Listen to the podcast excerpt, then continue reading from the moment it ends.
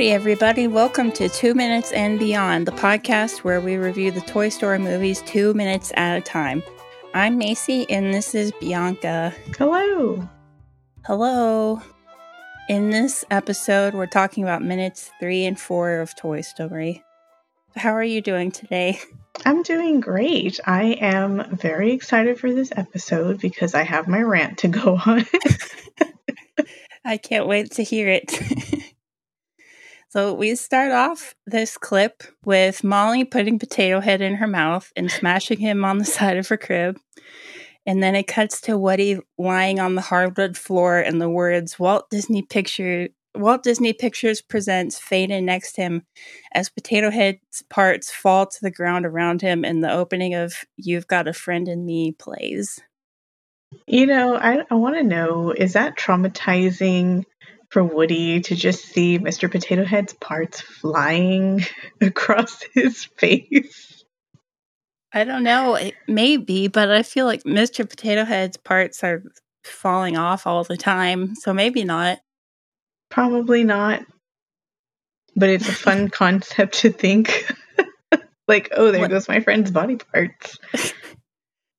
what I was wondering is is he's what he's like laying on the floor in a really weird, like sort of uncomfortable looking position. Like, is he is that uncomfortable or is it just like he's used to it, so it's no big deal? You know, I think he's been in so many odd, uncomfortable positions and he's made of fluff, so he shouldn't really feel the pain, but because we're full of bones, we're kind of like, oh, that looks painful. That's another question is do toys feel pain? I would hope that they don't because there's some kids that play really rough with their toys. And then, like in Toy Story 3, the whole daycare scenario where everybody is, mm-hmm. you know, hiding from the kids, I would imagine that they do, at, to a certain extent, do feel pain. I don't know. Woody didn't seem to react when his voice box literally got ripped out in that one scene in Toy this Story. This is 4. true, and his arm falls off. And it's not like it's painful, it just falls off. It almost seems like it's more of a shock to him than anything else. and then also in Toy Story 4, I know we're not talking about the other movies, but the zebra, which is the cat toy. Oh, yeah. He's completely severed in half. And I when I saw that, I was like, wait a minute. Shouldn't he be dead? I don't know. I guess didn't in like Toy Story 3 when they're when Lotso's got Buzz tied to the chair and they're like unscrewing his jetpack, doesn't he say ow or something? Something, or he's just like writhing in pain. And I'm like, why is this toy writhing in pain? Why do they feel what's going on? And I feel like for children, that's something that might be concerning to them if they process that, they might think like, "Oh, maybe I shouldn't play with my toys like this." Unless they're Sid. I guess. I also wanted to say the the sound that Molly makes at the beginning of this clip, I never really noticed it much. I guess because just normally watching the movie, it just goes by and I don't think about it. But like watching it or like hearing it several times, like while watching this clip, like oh, like I watched this clip several times, and that sound is like the most disgusting sound ever. The sound of her like putting potato head in her mouth and like spitting all over him. Yes, I've never enjoyed that sound. I just don't like mouth sounds when it comes to like chewing or smacking or tongue clicking. So that's always been a very uncomfortable two to three seconds for me. I just, I literally never noticed it. Well, I guess I noticed it, but like it didn't bother me until now. I think they just tried to make it a little too realistic with, you know, children drooling and everything. And I don't like it. I don't like it one bit. It's pretty gross. So Andy picks Woody up off the ground and he says, You saved the day again, Woody. He pulls his string and Woody says, You're my favorite deputy. Then pulls Woody away and the Toy Story logo appears in front of the cloud wallpaper. So since uh I guess I'll just repeat what I just said a minute ago because our technology failed us and we're having to record this part again. Uh, since since as we go through, uh, we want to talk about each of the actors as as they appear, and we didn't talk about John Morris, Andy's voice actor, last week. We wanted to go ahead and talk about him now. So he was the voice of Andy in the first three Toy Story movies, and for some reason, IMDb says he was in four as like teenage Andy, but I don't know. I don't think that's true. I don't know what teenage Andy they're talking about. I don't remember that happening in Toy Story 4. And uh, he also voiced Andy in a couple of Toy Story video games, and he appeared as himself in a couple of Toy Story documentaries. He's also credited as additional voices in The Nightmare Before Christmas, and he's in some random cartoon that I've never heard of called Jason and the Heroes of Mount Olympus. And he was the voice of Pepper in the video game Lego Island, which I've never played, but I have played Lego Island 2, and that was a really fun game. but I um, don't know if he was in that one. I've seen those games and they look like a lot of fun, but I also have not played them or at least I haven't played either one. Let's talk about the Toy Story logo for a second, even though we already did like five minutes ago, but let's do it. Yes, again. let's. So there were two different versions of the Toy Story logo before they got to um, the one they ended up using.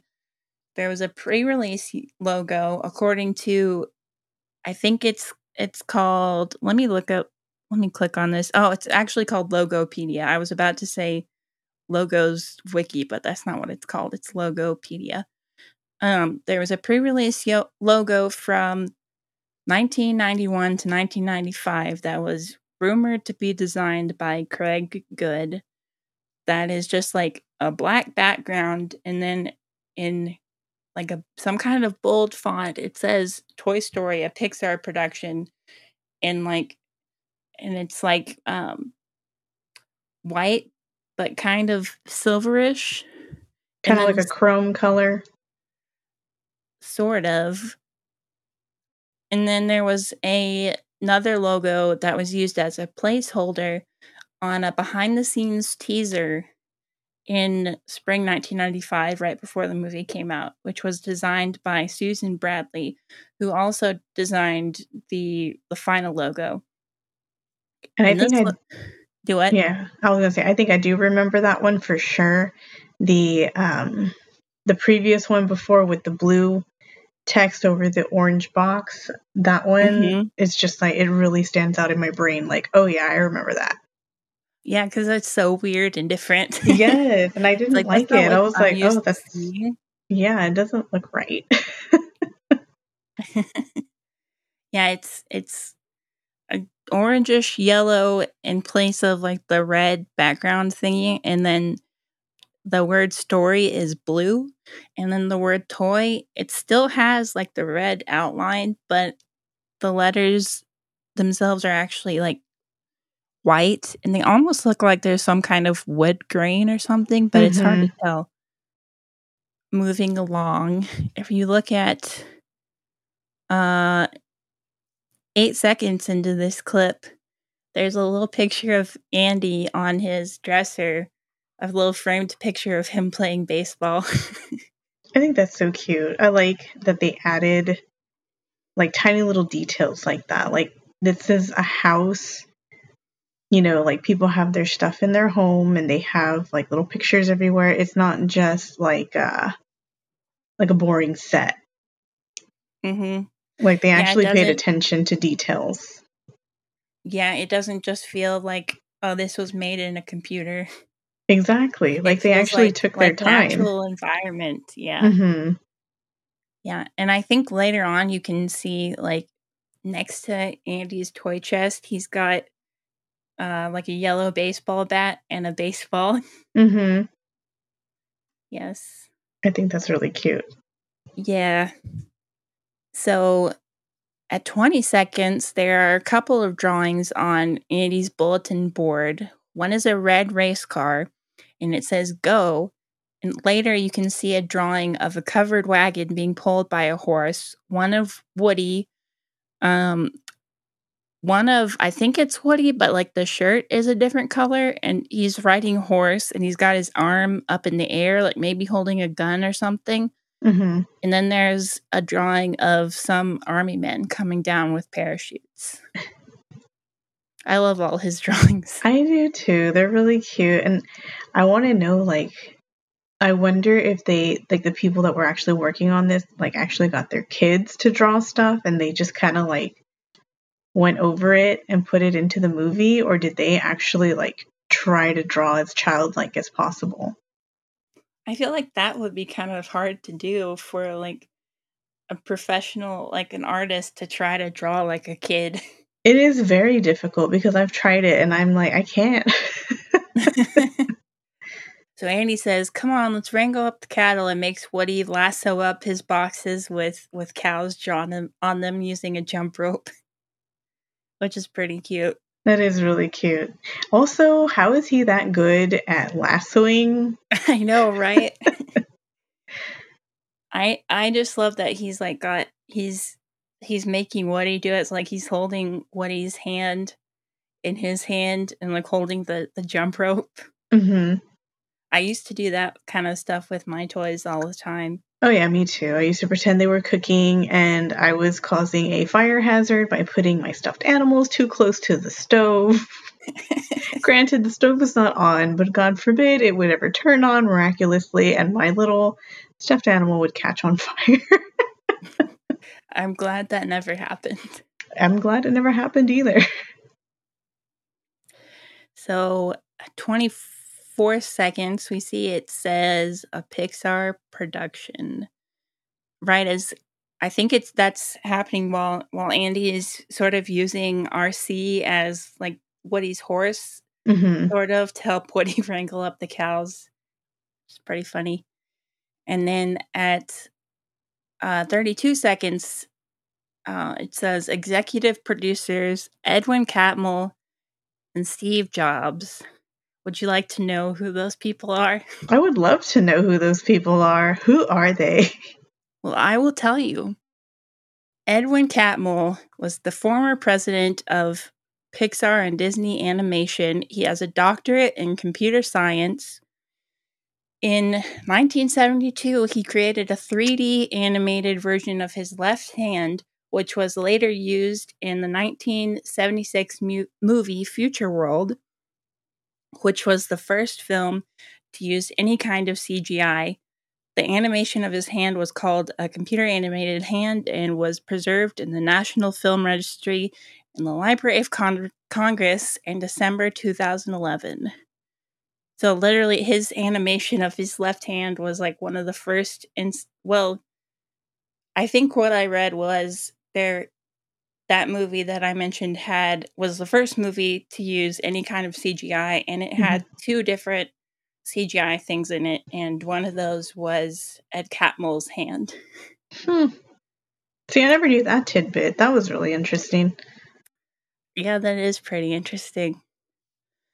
Uh, so according to his Wikipedia page, George Lucas approached Catmull in 1979 and asked him to lead a group to bring computer graphics, video editing, and digital audio into the entertainment field. And then it says in 1979, Catmull became the vice president at Industrial Lights and Magic Computer Graphics Division at Lucasfilm, which would eventually become uh, Pixar. In 1986, when Steve Jobs bought ILM's digital division and founded Pixar, uh, they made him the president and chief technical officer.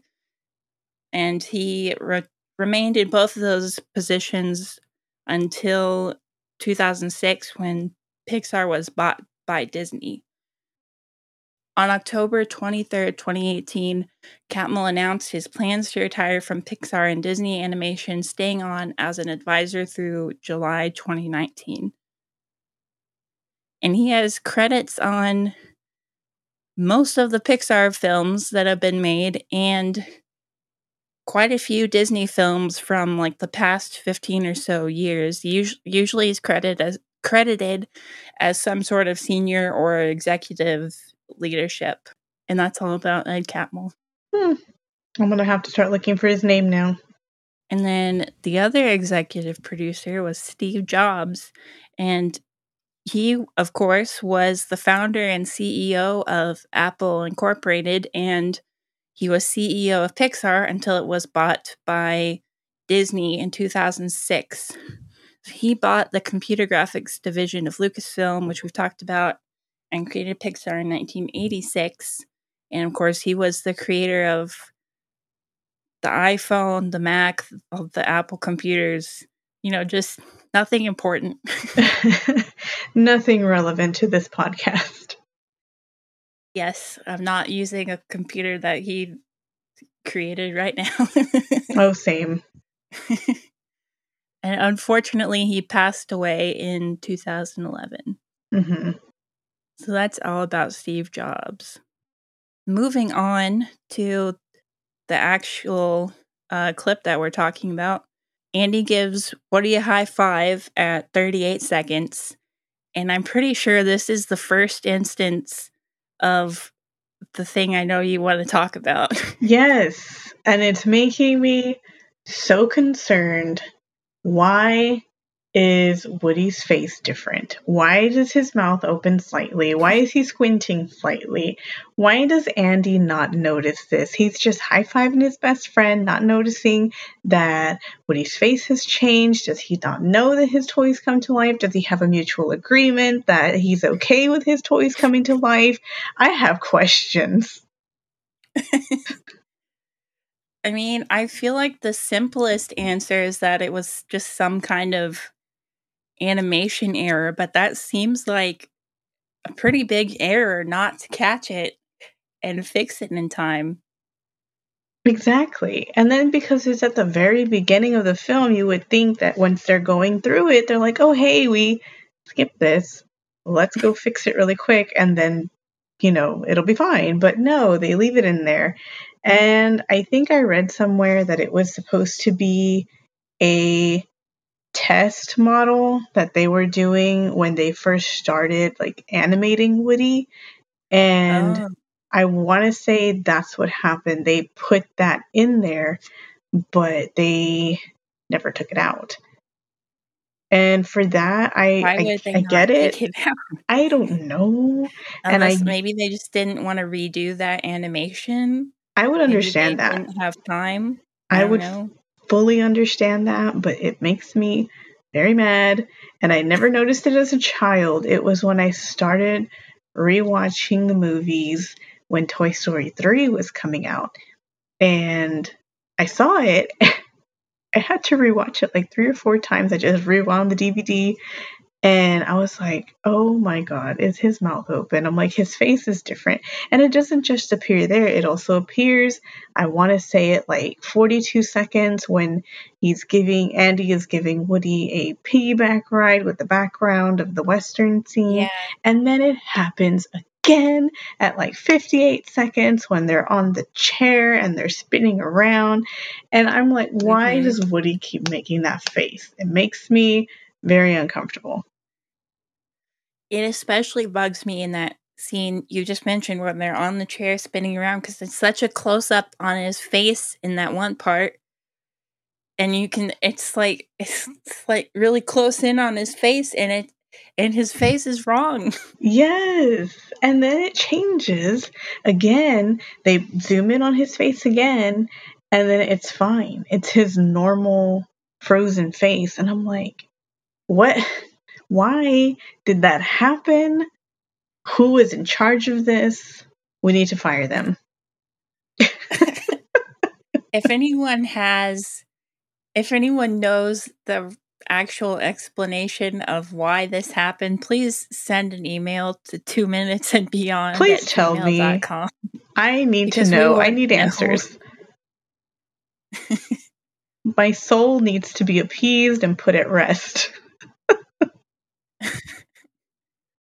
So Andy puts Woody on his back, like gives him a little piggyback ride, and goes downstairs and goes across a desert painting, which I'm pretty sure is there for the sole purpose of making it look like you know he's a cowboy just like riding through the desert because i don't think that painting really goes with the rest of the decor in the house. It really doesn't and it may have been like a, family heirloom but it doesn't match at all also another thing i really love okay so i'm angry at the part where Woody's mouth is open. But mm-hmm. then it just kind of goes away when you see the way Andy runs down the stairs and he's like flailing his arms around. It's my favorite. So at 41 seconds, credit pops up supervising technical director William Reeves. I'm going to tell you something about William Reeves. He's a Canadian animator and technical director known for working with John Lasseter on the animated shorts Luxo Jr. and the Adventures of Andre and Wally B. Uh, according to Pixar Wiki, he joined Pixar in 1980 when it was the computer, still the computer graphics division at Lucasfilm. And he's worked on, let's see, he's worked on Toy Story, Bugs Life, Finding Nemo, The Incredibles, Cars, Ratatouille, Up, Toy Story 3, Monsters University, Inside Out, Cars 3, Coco, and Toy Story 4. And most of those credits are for either supervising technical director or some kind of like technical development lead or uh, global technology engineer. That's what most of those credits are for. That's pretty good. He's working on a good amount of movies. Yeah. It's like at least I don't know, at least half of Pixar's movies. Yeah, for sure. If not like three quarters. It's a good amount. I'm I'm very proud of him. So Andy slides Woody down the stair railing. Woody hits the bottom and Andy catches him and hugs him. And again, I want to know is this painful for him? Hitting the bottom of hitting that that post at the bottom of the railing and then flying up and Andy catching him. Is that painful? I want to say it is painful because later on in the movie they have the whole scene where he's in the back of the Pizza Planet truck. Oh yeah. And he's not having a good time. No, he So I would imagine not. the toys have some degree of feeling pain as as Andy and Woody are going down the stairs, we see all these pictures on the wall. And some of them like they all look like they're of Andy, but if you look closely at them, some of them have glasses. And Andy doesn't wear glasses. Hmm. And this goes back to we've talked about this privately before, but I don't think we talked about it on the podcast. Apparently those pictures are of Andy's dad Yes, I do remember hearing that in that one interview that they had done with um gosh, I don't remember his name. Mike Mozart. Yes. Who was a friend of Joe Ranft who yes. worked on this movie. Mm-hmm. And apparent apparently I mean there's a whole backstory and I don't know how canon it is about Andy's dad and how he had polio as a kid and then died of polio as an adult. But apparently, those pictures uh, that look like Andy, but they're wearing glasses, are actually pictures of Andy's dad. So I will put that video in the show notes in case people are interested in watching that. Mm-hmm. It is a very interesting listen. Like, yeah, you don't agree with everything, but there's some things that you take out of that. You're like, hey, that's interesting. I do like that yeah, there's some things that I'm like, that's a little bit of a stretch. It is. A lot of it's far fetched. Like I really don't think that's going to happen. yeah. So at 53 seconds, we get to Randy Newman's credit. It says music by Randy Newman. I love Randy Newman. He's so great. Yes. So, according to Wikipedia, Randy Newman was best known for songs, uh, the songs Short People, I Love LA, and of course, You've Got a Friend in Me. He has scored nine Pixar films, all four Toy Story films, uh, A Bug's Life, Monsters Inc., and the first and third Cars films. Actually, I'm not sure if this information came from Wikipedia. I might have just, maybe some of it did, or maybe some of it just came from my brain. Your basic knowledge. mm-hmm. He's also scored a ton of other films. Most of them I had not heard of for some reason. Uh, but the other the scores that he's done for Disney include James and the Giant Peach and The Princess oh, and the Frog. I love James and the Giant Peach. It's one of those one of those movies. That movie is a really good movie.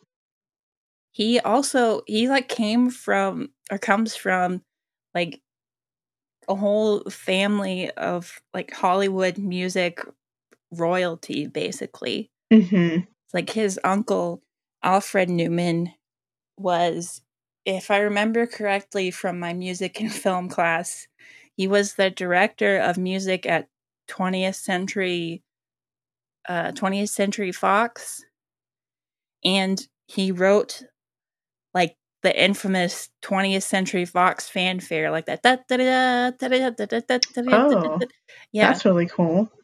Yeah, and he like created a lot of the, a lot of the like film score um, techniques and uh, trope isn't the right word, but I guess like conventions mm-hmm. that are still used in film scores today. Hmm. That's pretty cool. Yeah. And so, um, according to this book, the Toy Story, Toy Story, the art and making of the animated feature that we've been referencing, on page 94, it says, and this is a quote from from Randy Newman. It says the songs became the one place Woody and Buzz really manifest their feelings explicitly. It's where they voice stuff they don't otherwise admit to people or even to each other. Which is interesting because it's like Toy Story, you know, I from what I heard, like Disney originally wanted Toy Story to be like a musical and Pixar didn't want to have like any songs at first, but then they realized that um, that using songs in the way they did, like where it's not like it's like from the toys' perspective, but like the toys aren't singing it. It's right. a way, yeah, it's a way of getting those uh, emotions across and thoughts across without like without them like explicitly saying those things. Right. And I'm glad they didn't turn it into a musical. Like, as much as I love musicals, I really don't think it would have fit for the type of story that they were portraying. I wanted to read some more from that same book. This is actually talking about the score for the movie. This is on pages uh, 95 to 97. It says Newman carefully considered the puzzle of how the score would work to enhance this technologically advanced film. If the sound were heavily synthetic and, and computerized, the whole thing would take on a chill, the composer asserts. Newman and director Lasseter hit um, almost immediately on the answer to the conundrum. A movie that stakes out a new visual frontier should come wrapped in music of the most conventional instrumental colorations. The orchestrated sound needed to be laid on very full because these images soaked a lot of that right up, says Newman. So it's like it's like that uh contrast between like the new form of computer animation and like the familiar form of like an orchestral soundtrack mm-hmm. that works together really well. I think they should have gone with heavy metal for the music. we could have had heavy metal Toy Story. that would have been an interesting choice. It I mean, would have tanked. Still, they could still do a heavy metal based movie. I mean, they just did Soul. They did a movie based on jazz. Yeah, I really liked that. That was really good. Why not heavy metal? Exactly. That was really good. You know, you could just go to a concert though, and they're like, "There's your movie." So, um, and then according to the the audio commentary on the DVD, they were talking about "You've Got a Friend in Me," and uh, Bonnie Arnold was saying the things we likened it to were Harold and Maude and The Graduate, where songs actually told about an emotional moment in the film rather than the characters singing about those things. It just made the scene more contemporary and more realistic. Mm-hmm. And I think they also talked about how like the song was meant to like establish Woody and Andy's relationship in like a very short period of time, like without having to having to spend like a lot of time um like building up their relationship or right. like showing the audience their relationship. I think it's easier to do that too as opposed to like animating the character singing the song because you'd have to stop everything and then they have to have their little spotlight and then they're singing and then walking around while singing and it's like this is not a Disney princess movie. This is Toy Story, but you know, I really I stand by what I say that I am so glad they did not turn it into a musical because first of all, it would have been weird. And I don't know, it just fits so much better to have them going through their their little life and the song playing in the background. Yes. So moving on with uh with the movie, Andy and Woody spinning on the chair. See Woody with his wrong face in that one shot. Horrid face. yes. And while this is happening at 55 seconds, if you look at if you look closely at the bookshelf that's next to the chair, mm-hmm there's some fun little Easter eggs in there. And I had to go I had to go on Disney Plus and like look at the 4K version in order to read these and I still couldn't make them all out. Um but there's if you look there's a book called All About Computer Animation, Pseudoscience. There's one I can't I couldn't quite make it out, but it looks like it says grid like G R I D T. I don't know what that's about. And then building a home, images from Africa, mythological beasts, and then there's some more that I can't make out. And then, like, uh, a minute or so later, you can see a different bookshelf um, that's also in the living room. And on that bookshelf, there's another copy of Pseudoscience. There's one I'm pretty sure it says wool coat, but I'm not sure it's wool coat collecting made easy. Nicholas Nickleby. There's three copies of Mythological Beasts, another copy of All About Computer Animation, Carnaby Fudge, The Assertive Italian, Lizzie Lou, David Copperfield, but with just one P, Bad Jokes, another copy of Images from Africa, uh, Women and Power, and a bunch more I can't make out. And I I looked up to see if any of these were actually real books, other than I mean, I know David Copperfield is real, but this one just had one P. And I found out from a Google search that Nicholas Nickleby, Carnaby Fudge, and David Copperfield with one P are actually a reference to a Monty Python sketch. Oh my gosh. yeah, it's like a it's called the bookshop sketch where um John Cleese is like a book uh is like a bookseller mm-hmm. and or a guy who works at a bookshop and this other guy Marty Feldman comes in and starts asking for like all these books that sound kind of like kind of like titles of Charles Dickens books, but they're slightly off and they're by this other guy, Edmund Wells. And it just keeps escalating and escalating. And it's really funny. I'll put a I'll I'll put a link to it in the show notes. And then Women in Power, the last book on the second shelf, I found a couple of books with the title Women in Power. And um, one of them, I think, came out in 2018. So I'm pretty sure that's not what it was. Um, the other one, which I'm not 100% sure this is the book that it's referencing, but I, I think it is, so it seems to be a reference to a 1985 book by Dr. Rosalind Miles. Um, and it from the description on the author's website, it is a book about, I mean, pretty much what the title is Women in Power. And it interviews 40 top women in Britain and America. And from the from the description, it says, What do Mrs. Thatcher and Jane Fonda, Golda Meir, and Debbie Moore, Eva Peron, and Jacqueline Kennedy have in common? Focusing not only on the famous, but on the f- many women who match high achievement with low profile, Dr. Rosalind Miles links power, success, and self realization for women in a provocative and original survey. So I thought that was pretty interesting. That is interesting considering what all was, you know, going to happen later on.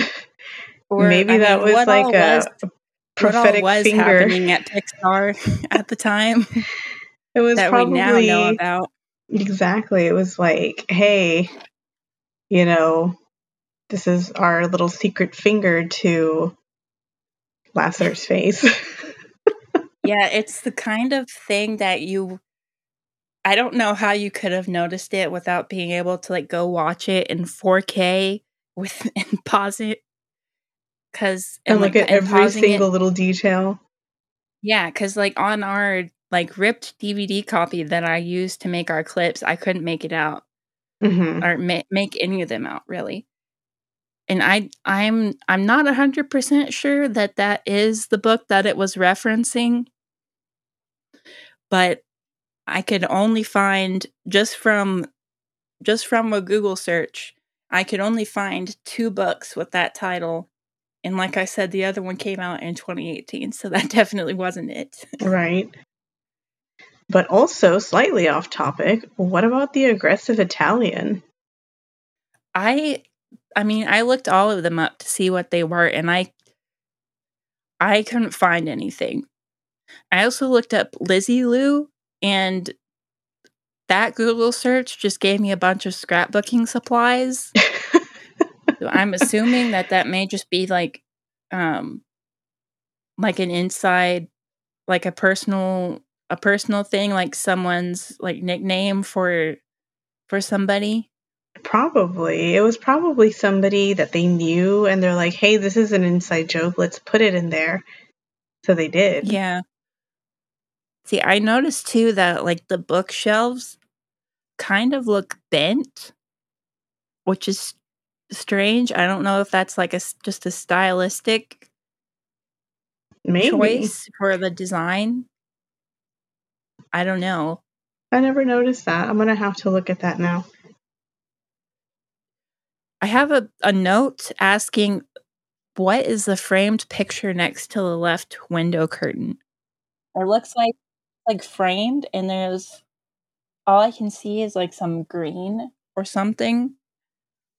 I don't know. I there's I can't I tried looking at it on Disney Plus to get a, a better picture of it and I I could not figure what, out what it was. Hmm. I'm gonna have to look at that too. I also I love the green lamp that's sitting on the little uh like the little coffee table or, mm-hmm. or table that's in there. I was like, I actually kind of want that lamp. I know. There's some things in there that I'm like, that's like the coolest piece of furniture, or like that's the coolest little item that they have. I'm like, how dare they not have that in real life? Or if they do, how dare I not have it? yeah, it's all like kind of sort of, I guess, 70s mm-hmm. decor. I don't and really I know that much about decor. design. I like all the colors and stuff. I mean, I Mhm. do question um Andy's mom's use of like the carrot wallpaper in their kitchen. I know, I was looking at that and I was like, it's cute, but it's excessive because all the carrots are super close to each other. Had they been a little more spread apart, maybe a little bit smaller, it would have been better. But no, she's just got like these big old, like actual carrot sized carrots on the wall. Yeah, it's like yellow with with carrots on it. I'm like, I what? think also if the what is carrots were muted out. They're like a bright neon orange color. Yeah. It's it's very strange. Oh, at 105 never look too closely at at Andy's hand. Like when he's when that shot where it's like Woody's perspective while he's sitting in the chair and Andy's hand is reaching down to grab him. oh my gosh. It looks it, it does not look like human skin on that hand, which I Oh, mean no, none of them look like they have human skin, but it's like especially creepy when you look really closely at it. I'm scared to watch the clip now. So Andy shoots Woody into the air by putting him like on the on the footrest section of the of the armchair and then like push uh making the footrest go up and I'm like there is no way that that would throw Woody as high or as far as it does. This is true. I I've tried that before. My oh yeah. my parents had a recliner and every time I put a stuffed animal there and I try to launch them, they would just go underneath and I'd have to scoop the animal out from underneath the chair. The book, the same book that I've mentioned before, Toy Story, the art making of the animated feature, it talks about uh, some of the design of this room. It says on page 18, this is a quote from Thomas Shoe- Schumacher. The tactileness of this world, even though it has never existed, the sense that you can reach out and hold what you see on the screen is very significant to the appeal of the film. If you tried to make it look like real life, you would fail because it will never look like real life, but it look, can look like touchable or it can be touchable life, which is kind of what we were talking about before when they they like made it look like an actual like inhabited Mhm. house. And I do like Instead that they did that. Yeah, they like put all these little details in that made it look real. hmm And also, according to this book, the the VCR clock is like blinking because it's the clock isn't set. Well, that's interesting. I've never noticed that. Yeah, I didn't. I had never noticed it either, and I probably wouldn't have if they hadn't mentioned it in the book. Right? Because we're not looking around. Like when you're focusing on a movie, you're focusing on the main characters. Yeah. And also in this book, there's a quote from Andrew Stanton on page 27. It says, The bond, what he feels with Andy, had to be the first thing we got across in the movie. It had to be immediately tangible, or you wouldn't care when something comes along and obsess- upsets it. Yeah, that makes sense. 'Cause If you don't care, you're just gonna be like, why am I even watching this movie? Yeah. At 120, uh, the original story by credit pops up and it says John Lasseter, Pete Docter, Andrew Stanton, and Joe Ranft. We've already talked about John Lasseter. Maybe we can talk about, I guess we can talk about his credits like when we get to his actual director credit at the end of this sequence. Yeah, I mean, we don't want to talk about him too much, not but too much. He's Yeah. not that important. it's not like he directed this movie or anything. Exactly. It's not like his his original idea. Uh, yes, but we can talk about the rest of the people here.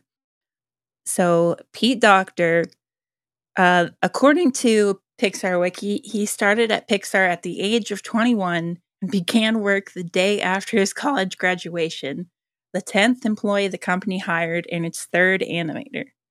Like, can you imagine, like, literally the day after you graduate from college, going off to work at some, like, brand new computer animation company?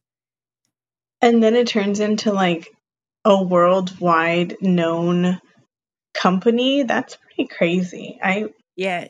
And you end up directing a bunch of movies and becoming the chief creative officer.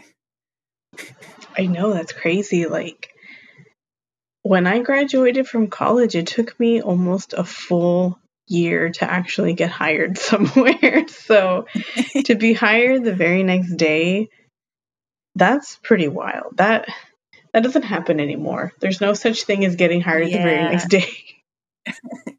Yeah, I graduated a little over a year ago and I don't I still don't have a job in my field that I studied. exactly. It's just getting harder and harder. That's not fair. He directed Monsters Inc. Up, Inside Out, and Soul, and he replaced John Lasseter as Pixar's chief creative officer in 2018. Andrew Stanton is a director, screenwriter, and producer. He directed Finding Nemo, WALL-E, uh, and Finding Dory, and directed the 2012 Disney sci fi movie John Carter. This is all according to Pixar Wiki.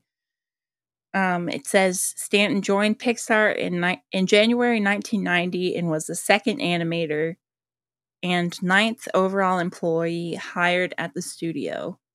And he's also done some voices in Pixar movies. Like he was the voice of Zurg in Toy Story 2. He did Crush and the Seagulls in Finding Nemo, and some car named Fred in Cars. I don't remember Fred. Hmm, I don't remember Fred either. I don't know. It just says Fred in Cars. he and John Lasseter have two cameo voices in A Bug's Life as two flies. He also voiced Hamm in the opening of Buzz Lightyear of Star Command The Adventure Begins and Hopper in the A Bug's Life video game and It's Tough to Be a Bug, which I think was a was an attraction at either Disneyland or Disney World or both. I'm not sure. Hmm. That's interesting. Whenever I think of him, I think of um, we used to have, we still have the collector's edition DVD of um, A Bug's Life, and it had a bunch of like extra bonus features and stuff. And like at the beginning of each menu, there was like a clip of John Lasseter, um, Andrew Stanton, and someone else I don't remember. Might have been I, I don't know. I don't want to say who it was because I don't remember. And um, sort of the running joke of those clips was that Andrew Stanton kept calling this the the super genius version of the DVD. so whenever I whenever I uh, see him, I I always think super genius. That's pretty great. Now I'm going to start thinking that too. So Joe Ranft is the last on this list, and he was a story artist at Pixar.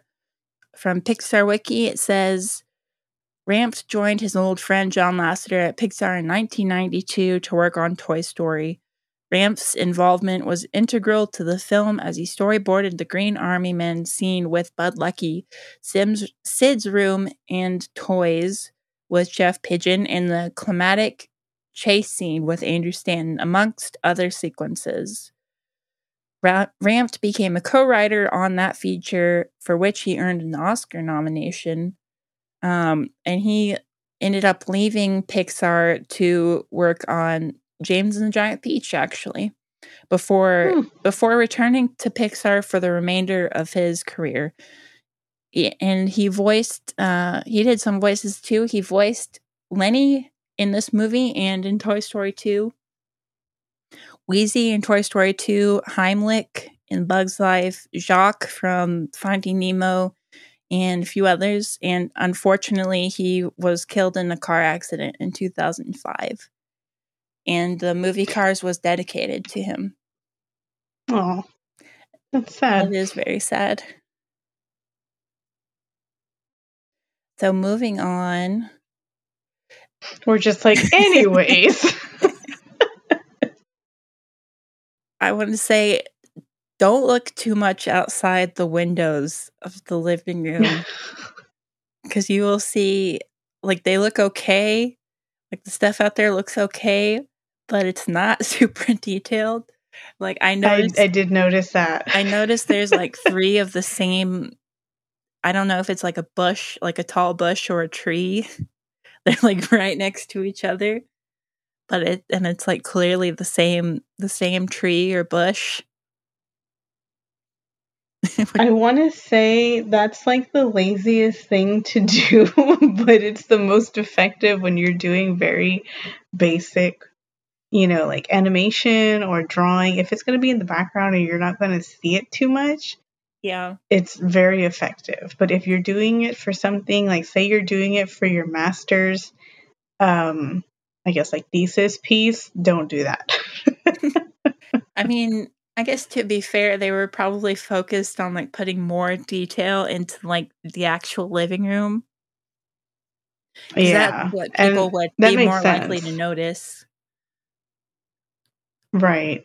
As opposed to looking out the window that has nothing to do with the movie. And when you're in theaters, you're not going to notice it right off the bat unless you're like some weirdo that notices it and you're just like, oh, hey, I have this random trivia. And I'm like, weren't you watching the movie?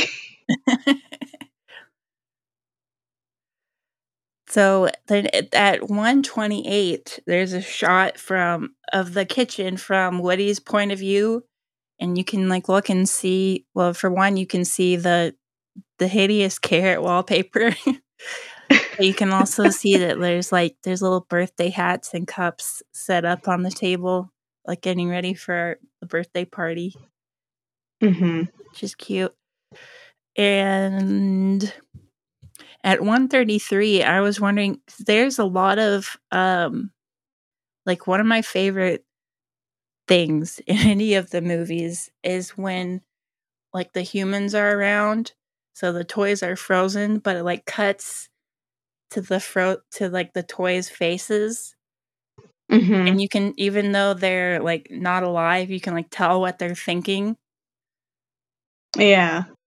and there's a shot kind of there's a shot i mean i guess i guess that's what's happening at 133 where like woody is just laying on on the the chair or the arm of the couch and watching andy and his mom like talk about the birthday party you can you can almost see he's thinking oh like the birthday party is actually happening today Yeah.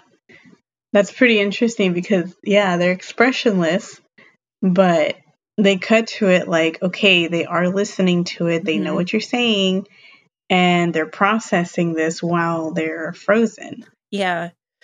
But it's interesting because in this instance, like Woody hasn't come to life yet. So you're not necessarily thinking about, like, oh, what's Woody's thinking about, right? What's Woody thinking about right now? Right, exactly. You just see it like, oh, he's the toy there, but hmm I mean, why are you. What other reason would they do it if they're not building up like, oh, he's going to come to life later? hmm Like, why else would they, they be showing like shots from his perspective or doing a close Right. up And then his face? also with the previews, why would you come watch this movie if that wasn't going to happen? So 141, Andy says, It's party time, Woody. And uh, you can sort of see behind him there's a pillow on the couch that says home sweet home. and, Like a cute little design. I do like that pillow. I wouldn't mind having a pillow like that. I know. I've actually considered making one because I do like that pillow. Just take a screen, go to Disney Plus, take a screenshot of it, and you can like zoom in and copy the copy the pattern. right? the That's a good idea. I will do that. And as Andy and Woody are starting to go up the stairs at 143, it says screenplay by Joss Whedon, Andrew Stanton, Joel Cohen, and Alex Sokolow. I think that's how you say it, Sokolow. And for Joss Whedon, first of all, we want to give kind of the same disclaimer that we gave for John Lasseter. Granted, I'm not as familiar with the Joss Whedon situation, um, other than like having read a little bit about it. But if if you're not if you don't know the the controversy surrounding him, uh, you can do a Google a Google search and find out. But again, just to repeat what we said with John Lasseter, we like this some of the stuff that he made. We don't like him as a person, but we're gonna be using quotes and stuff from him as we talk about this movie. Yeah, it's kind of unavoidable. Thankfully, he only worked on this movie and not all of them. So this is true. So he was best known for creating and or directing Buffy the Vampire Slayer, Firefly, Doctor Horrible's sing-along blog, The Avengers, and a bunch of other stuff. Uh, Andrew Stanton, we already talked about him. Then Joel Cohen and Alex Sokolow are writing partners who worked on movies like Cheaper by the Dozen, Garfield, Garfield, The Tale of Two Kitties, Evan Almighty, Daddy Day Camp, and the video game Skylanders Spyro's Adventure. Hmm. I have not played. That's interesting. I didn't know they worked on that. Yeah, that's uh most of these credits um I for all of these guys I got from IMDb.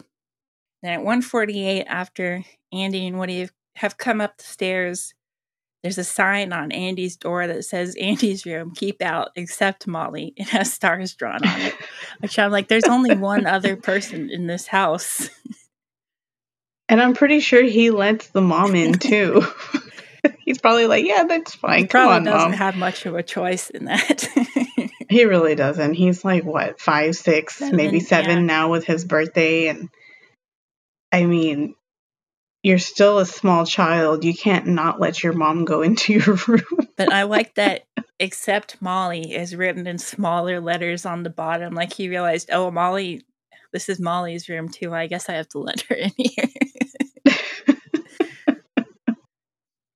so at 149, Andy opens the door and there's kind of a neat shot of Andy and Molly's room from Andy's perspective um, you can see there's a red Luxo lamp. There's a box with Andy's name on it. Looks like it has like some kind of like paper or or pencils in inside of it. And then the trash can that's maybe like potentially culturally insensitive the little teepees. There's the racetrack. There's a little tinker toy on the ground under the desk. Hamm is open with coins on the ground. There's some alphabet blocks with the letters A, C, and E, which I don't think is a specific reference to anything. Um, there's the Fisher Price ring stacking toy, which I had when I was a kid. I used to love those. there's a cute little like blue and green rug with pink tulips on it, like in front of Molly's crib. There's a pink wicker, I think it is, nightstand with Bo's lamp and a baby bottle on it. There's a pink shelf with baby supplies. Um, and then, like, sort of above Molly's crib, there's two framed photos of what look like these little bunnies dressed up in like a, a suit and a little fancy dress. And then also above on the other wall above Molly's crib, there's like a shooting star with like some like a pastel sort of rainbow behind it, which is really cute. That is really cute. And I also noticed the, like in that shot you can see the doorknob and there's like it's actually reflecting everything that it would be like reflecting, which is like yeah. I did notice that too, and I thought that was really neat for them since that was the first movie and that they're trying to do something like that mm-hmm. in the movie. That was really interesting. I liked that that they added that in there too. Mm-hmm. They put all those little details in there. Mm-hmm. So Andy at 150 Andy runs into the room. He makes Woody tip his hat and say, Howdy, little lady, to Molly. Molly throws Potato Head on the floor, which poor Potato Head. He's already been through so, so much in this movie, and we're like almost two minutes in. He's got a rough life. Yes. Um, at 150, it says produced by Ralph Guggenheim. And according to Pixar Wiki, Ralph Guggenheim was hired at Pixar in 1980 while it was still part of Lucasfilm. Uh, he was named vice president of feature animation when Steve Jobs bought the company and turned it into Pixar. He he worked on Red's Dream, the short, as a production coordinator. He worked on Tin Toy as a production coordinator says output scanning, and I guess he did. Um, it just says elf. I don't know if that means he did a voice of an elf. I don't remember there being an elf in that short, but maybe there was. Hmm.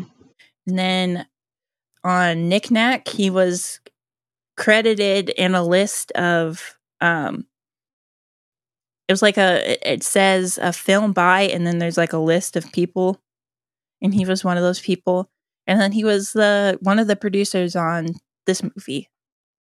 Hmm, that's really interesting. He left Pixar in 1987 or 1997 and has since worked for Electronic Arts, the video game company, and started his own animation company, Alligator Planet.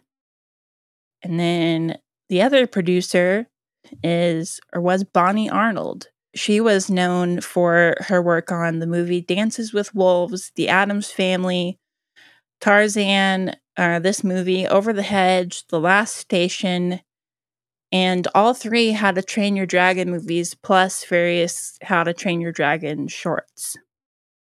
And at 155, Andy pulls Woody's pull string, and Woody's voice box says, Somebody's poisoned the water hole. And Andy sets him down on the bed and he flops over.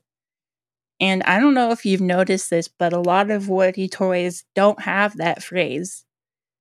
Like, yes, I've noticed that. Like the one that I have, he doesn't say it, and I'm slightly offended. Yeah, I have the same one, and he it makes me sad he doesn't say it. I don't know if they just don't like toys to say the word poison. that could be it. Maybe they just don't see it as appropriate for a child's toy to be saying that something's poisoned? I don't know.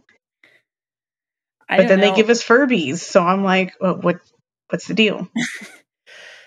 but I, am also like he he says there's a there's a snake in my boot, which if I remember, well, one it's talking about a snake, but two I remember reading somewhere that it that it that's like an alcohol reference, maybe, hmm. sort of. I'm not 100% sure about that or if what I heard was was true. So take it with a grain of salt. That is an interesting. I've never heard of that. That is interesting. That's like him saying like there's a monkey on my back or something. so at 159 we end this 2-minute clip with Andy starting to pick Molly up out of her crib, saying, Come on. And then it's cut off while like right in the middle of what he's saying and while he's got Molly suspended in the air. Just an interesting place to end off. I wonder what he's going to say next. what if he just leaves her there? He's like, "Come on." And then he's like, "No, I don't want you at the party." yes. So is and there... then I think about it, I'm like, he left her alone for an undisclosed period of time while he goes and runs downstairs. I mean, I guess it's okay, cause but she's eating Mr. Potato Head. I was gonna say with a toy that's basically a choking hazard. I mean, and she's going to town on him too. She's not just holding it; she's going absolutely feral with Mr. Potato Head. I mean, even he says in our next clip, he says, ages two and up, it's on my box. I'm not supposed to be babysitting Princess Drool. This is true. I'm pretty sure he was emotionally scarred by her drooling sounds too. oh man. I don't I don't want to think about those sounds. it never bothered me before. Now it's going to bother me every single time I'm watching the movie.